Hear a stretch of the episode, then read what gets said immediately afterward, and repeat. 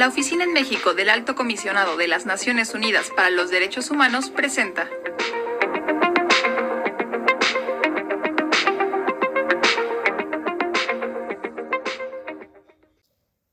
Hola, muy buen día. Bienvenidas y bienvenidos a una nueva emisión en nuestro podcast de ONUDH México. Soy Valentín Seville, oficial de Derechos Humanos de la ONUDH.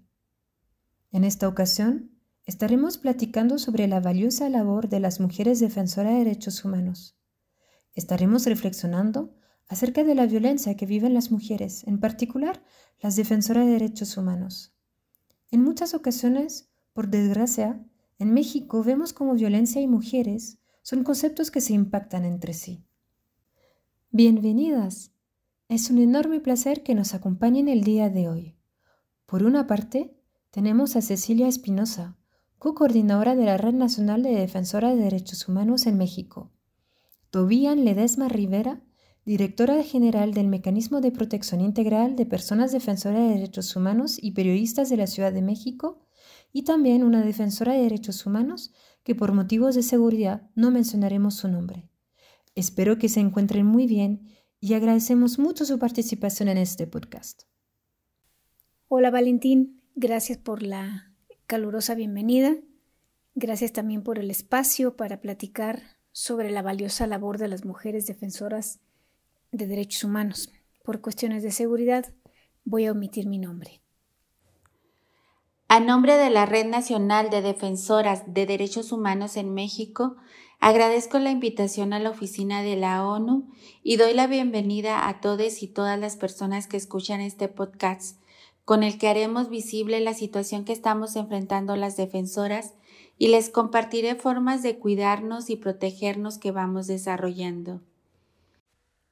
Hola, ¿qué tal? Muchísimas gracias por la invitación, gracias a Naciones Unidas por el espacio y sobre todo por invitar al mecanismo de protección de la Ciudad de México a reflexionar sobre este tema tan importante. Comencemos contigo, Cecilia en tu calidad de co-coordinadora de la Red Nacional de Defensoras de México. ¿Puedes presentarnos el panorama general que enfrentan las mujeres defensoras en México actualmente y en particular las mujeres buscadoras? Te comento que desde la Red de Defensoras en México, en el 2022, hemos documentado 1.318 agresiones en contra de mujeres defensoras y mujeres periodistas siendo las defensoras que defienden los derechos de las mujeres, principalmente el derecho a una vida libre de violencia, quienes han vivido mayores riesgos, seguidas por las periodistas que están en la defensa del derecho a la información y en tercer lugar las mujeres defensoras que están en la búsqueda de personas desaparecidas y por el derecho a la verdad, la justicia, la memoria y la reparación del daño. Lamentablemente este 2022 es el año más letal para las defensoras, pues han ocurrido 14 feminicidios y 3 transfeminicidios de mujeres defensoras y mujeres periodistas, de las cuales 5 son defensoras y madres buscadoras. Por lo que cabe señalar que las compañeras defensoras del derecho a la verdad, la justicia, la memoria y la reparación del daño por las personas desaparecidas en nuestro país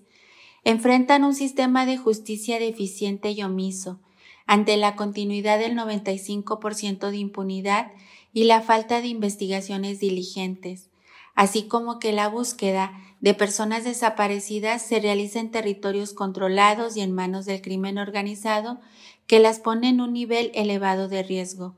pues no solamente enfrentan a los autores de la desaparición de sus familiares, sino a la deficiencia del Estado que las ha llevado a profesionalizarse convirtiéndose en antropólogas forenses, gestoras, abogadas, investigadoras y peritas, funciones que son obligación del Estado y que ellas las realizan sin medidas ni condiciones de seguridad y protección. Quiero reiterar que hoy es muy doloroso decir que cinco de nuestras compañeras defensoras y madres buscadoras han sido asesinadas en este año. Ello refleja la falta de justicia que prevalece en nuestro país. Muchas gracias por darnos estas primeras herramientas que permiten analizar el contexto en el cual las mujeres defienden los derechos humanos. Ahora, ¿podrías explicarnos un poco sobre las medidas más eficientes que han identificado en materia de protección a defensoras y cómo responder a los ataques? Claro, mira, te explico que desde la Red Nacional de Defensoras de Derechos Humanos hemos desarrollado un enfoque de protección integral feminista que conlleva una metodología en donde se plantea la seguridad física, la seguridad digital, el autocuidado y el cuidado colectivo para el afrontamiento de la situación de riesgo. Todo esto desde una perspectiva de género, intercultural y comunitario, lo cual nos permite construir de forma conjunta las medidas de protección a partir de analizar el riesgo que se enfrenta, identificar acciones de protección y de cuidado que integren un plan de protección, contribuir con apoyos para la seguridad física, digital y de cuidado para la defensora en riesgo, así como también facilitar que tengan acceso a medidas de comunicación segura, tejer redes locales de apoyo y en algunos casos visibilizar la situación de riesgo para generar un acuerpamiento colectivo en lo nacional y regional. Y en casos de que el nivel de riesgo sea elevado, se ofrecen otras medidas que pueden conllevar resguardos o reubicaciones para ella y su familia. Pero sobre todo que en estas medidas se están construyendo en conjunto con la compañera y en casos específicos con las integrantes de su organización, por lo que plantea cómo nosotras hemos aprendido a protegernos a partir de nuestras propias redes como defensoras y en un dado caso por la responsabilidad que tiene el Estado, se integra la posibilidad, si así lo define la compañera, de solicitar medidas al Mecanismo Nacional de Protección, pues al final esta es la entidad responsable de generar medidas de protección para personas defensoras y periodistas. Sin embargo, en algunos casos, aun cuando algunas medidas pueden ser efectivas, nos han señalado compañeras que medidas como las medidas estructurales de tener un circuito cerrado en su casa o el contar con una escolta permanente no les protege, sino las hace más visibles y que son identificadas cuando van a desarrollar su labor. Así como el contar con un botón de pánico no es una medida que garantice seguridad. Entonces, cuidarse en colectivo y tejer redes a partir de generar estrategias propias es lo que hace tener mayor seguridad y así también hacer responsable al Estado como tanto a su agresor, que si continúa una situación de riesgo será una responsabilidad directa y el Estado es obligado para garantizar estas medidas de protección. Por ello, quiero señalar que tejer redes es la mejor medida que estamos construyendo ya que no sabemos en articulación sororal y desde ahí construimos nuestras medidas que nos hacen mantenernos seguras, protegidas y vivas. Muchas gracias otra vez, Cecilia. Ahora le doy la palabra a nuestra acompañante defensora. Con relación a tu experiencia como familiar de una persona desaparecida,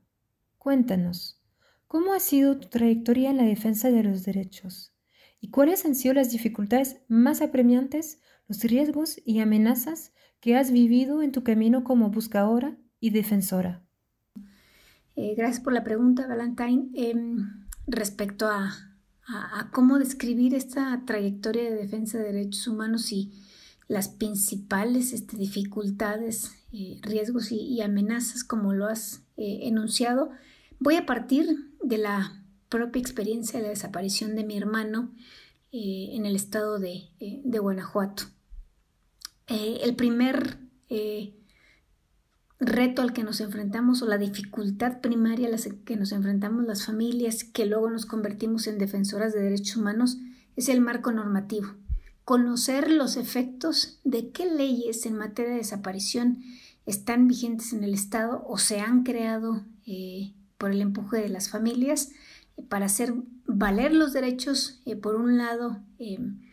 eh, de mi hermano, de la familia, pero también, por el otro lado, para exigir las obligaciones que tienen las autoridades, enunciando el proceso de desaparición de mi hermano y su identificación sin vida,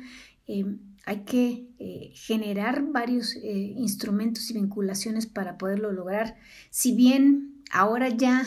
tenemos las familias un marco mucho más amplio para generar una denuncia, pues eh, ese será, digamos, que el primer paso ante las autoridades o ante organismos de búsqueda como es la Comisión Local de Búsqueda o como la Comisión eh, Nacional de Búsqueda e incluso ahora ya se puede generar una activación de, búsqueda e investigación eh, con un pronunciamiento ante la Comisión Nacional de Derechos Humanos. de ahí que entonces las autoridades se ven obligadas a activar todos los mecanismos eh, previos en protocolo de búsqueda y protocolo de investigación eh, para garantizar el derecho a ser buscado y garantizar también el derecho eh, de las familias a participar en, en la búsqueda. Em,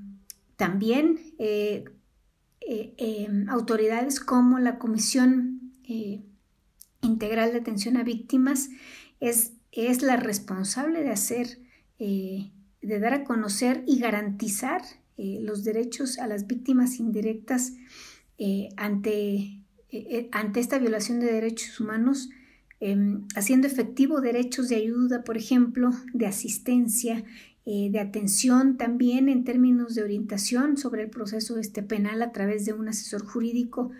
si es que el Ministerio Público no lo provee, también generar intervenciones de peritos independientes que coadyuven eh, a la investigación y a la búsqueda y estar dentro, eh, participando siempre en el proceso eh, penal. uno de los derechos fundamentales que promueve este marco normativo, pues es evidentemente el derecho a la verdad y el, y el acceso a, la justicia. En el caso muy puntual de, de mi hermano desaparecido, tuvimos que prácticamente activar todas las menciones que he hecho en este caso, donde hasta participó el equipo argentino de antropología forense para una eh, plena identificación forense. digamos que abarqué un poco de forma muy rápida el proceso por el cual nos enfrentamos como defensora de derechos humanos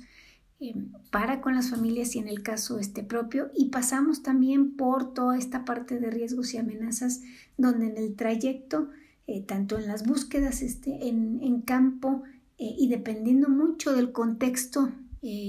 del, mismo este, lugar de las acciones o no acciones de las autoridades pues las,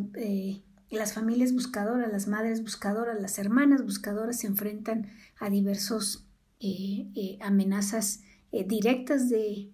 de posibles perpetradores o incluso la revictimización de las mismas autoridades. Muchas gracias otra vez por compartir este testimonio. Sabemos que las palabras no pueden reflejar totalmente lo vivido como defensora de derechos humanos. Ahora quisiera darle la palabra a Tobian. Eres directora general del Mecanismo de Protección Integral de Personas Defensoras de Derechos Humanos y Periodistas de la Ciudad de México. ¿Nos podrías contar qué ha hecho o qué está haciendo el mecanismo que diriges en términos de prevención y protección a las defensoras de derechos humanos y en particular a las mujeres que buscan a sus familiares?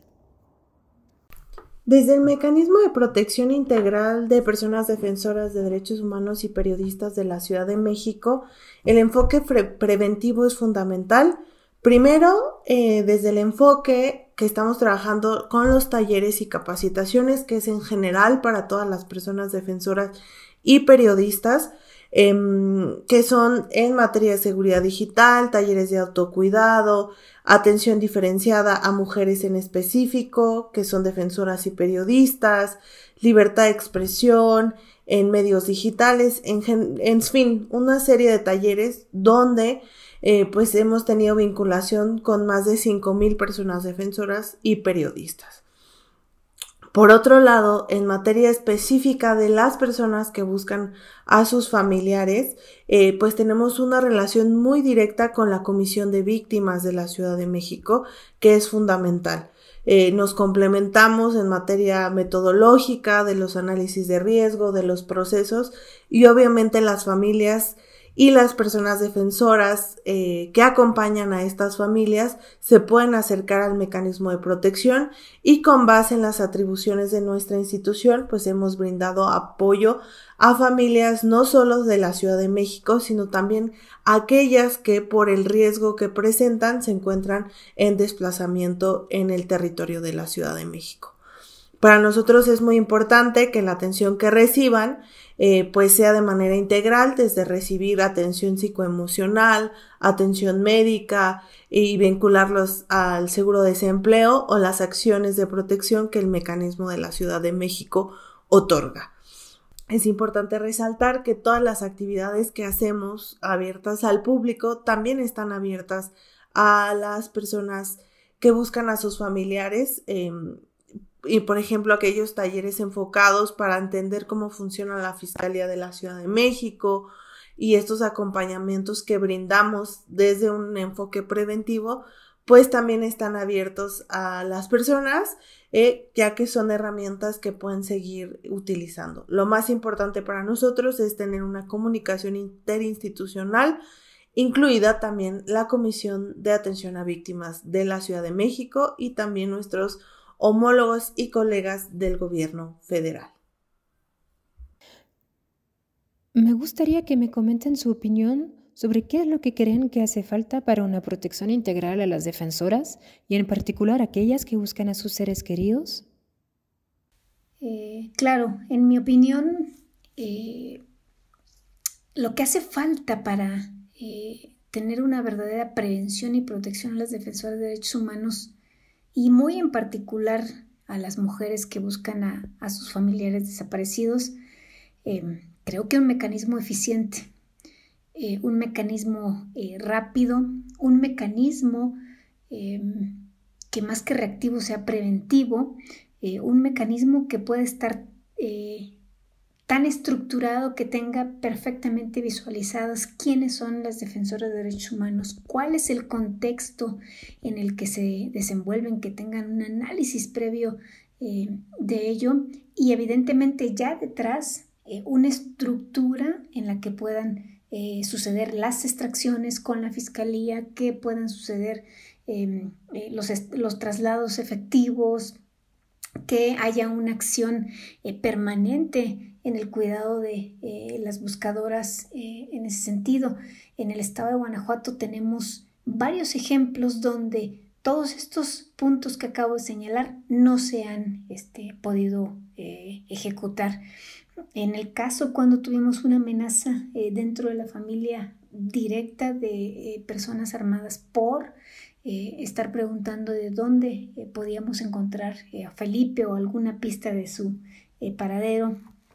en vista que las autoridades no lo estaban haciendo. Nos enfrentamos a todas las amenazas posibles, no nada más en la parte eh, material, sino también eh, en la inmaterial. Y de ahí que em, la fiscalía pudo actuar eh, de forma pronta para la, para la extracción, pero no tan rápido para poder prevenir daños irreversibles en ese sentido.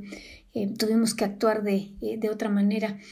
Creo que debería de haber ya una estructura preparada y hecha eh, para accionar eh, de manera eh, inmediata. Hoy otras compañeras se enfrentaron a poder utilizar el botón de pánico em, que se les da y en medio de una búsqueda de poco sirvió el botón de pánico porque estaban prácticamente en medio de, eh, de la nada. Las autoridades tardaron en llegar, eh, no había respuesta eh, inmediata. Tuvimos que incidir en los medios de comunicación para que la Secretaría de Gobierno actuara junto con las comisiones de atención y de, y de búsqueda. creo que eso es lo que hace falta, un, una estructura que prevenga y que no sea solamente reactiva. ¿Y usted, Cecilia? ¿Qué es lo que opina al respecto? En mi opinión, se requiere primero reconocer por parte del Estado que la acción de búsqueda que realizan las madres y familiares de personas desaparecidas es una acción de defender los derechos humanos y que le implica al gobierno reconocer que las compañeras desarrollan acciones que son competencia de las autoridades ante una deficiencia que no garantiza la verdad, las búsquedas con vida, la justicia, ni medidas reales de reparación del daño y de no repetición. Entonces, se debe garantizar el desarrollo de una búsqueda de personas desaparecidas con medidas de seguridad y de cuidado para las defensoras buscadoras de sus familiares desaparecidos, ofrecer medidas eficaces de la búsqueda con la información que ellas mismas recaban, generar diálogos permanentes que fortalezcan los procesos de investigación con el principio de buena fe, que conlleva no cuestionar la información que proporcionan para la investigación, sino establecer líneas que lleven a una investigación real y no a exponer a riesgos a las madres eh, que realizan esta búsqueda y que son defensoras, sino a verlas como colaboradoras en las acciones que conllevan y que lleven a la justicia y garanticen la verdad. Y sobre todo, creo que sostener diálogos que generen la construcción de medidas desde las compañeras para su protección y seguridad, así como la atención a su cuidado que permite seguir sosteniendo su labor como, como buscadoras y como defensoras de derechos humanos. ¿Tú bien? Es muy importante para seguir fortaleciendo una política integral que se entienda que los mecanismos de protección son una estrategia interinstitucional, no solo aquellas personas que encabezamos eh, los mecanismos. Es decir, que en el caso específico de la Ciudad de México, por ejemplo, eh, nos vinculamos de manera interinstitucional con la Secretaría de Salud, con la Secretaría del Trabajo, con la Secretaría de las Mujeres, porque de esta forma podemos compartir, capacitar, entender y atender em, un tema tan importante como es el derecho a defender derechos humanos y en este caso de las personas que buscan a sus familiares desaparecidos. Entonces es muy importante lo interinstitucional, no solo a nivel local, sino también a nivel eh, federal y, y de los diferentes órdenes de gobierno porque eso nos permitirá evitar la revictimización y tener mayor comunicación para atender a todas estas personas. En general, es muy importante poner énfasis en estos mecanismos interinstitucionales. Existen comisiones de búsqueda en todo el país, comisiones de víctimas en todo el país. Entonces, esto nos permitirá eh, poder atender de mejor manera a todas las familias que pues a veces viajan por todo el país. Entonces es muy importante tener esto en cuenta en el contexto de atención y en el caso de la Ciudad de México, seguir fortaleciendo la vinculación con nuestras instancias de derechos humanos es muy importante ya que nos permite eh, tener mayor información para atender a las personas que se nos están acercando y no dejar de tener el enfoque diferencial desde el primer contacto y todos los días cada vez que tenemos vinculación con estas personas que se acercan con los mecanismos de protección y con las comisiones de atención a víctimas y de búsqueda en nuestras entidades federativas. Muchísimas gracias a todas por sus opiniones. Finalizando con el tema, agradezco infinitamente su participación en este podcast a Cecilia Espinosa, que viene en representación de la Red Nacional de Defensora de Derechos Humanos en México, a nuestra invitada, que por cuestiones de seguridad hemos reservado su identidad, a Tobian Ledesma Rivera, directora general del Mecanismo de Protección Integral de Personas Defensoras de Derechos Humanos y Periodistas de la Ciudad de México. Muchísimas gracias por acompañarnos el día de hoy con estas importantes reflexiones. No se pierdan todos los podcasts de la ONU-DH en México a través de Anchor FM y Spotify. Gracias y hasta la próxima.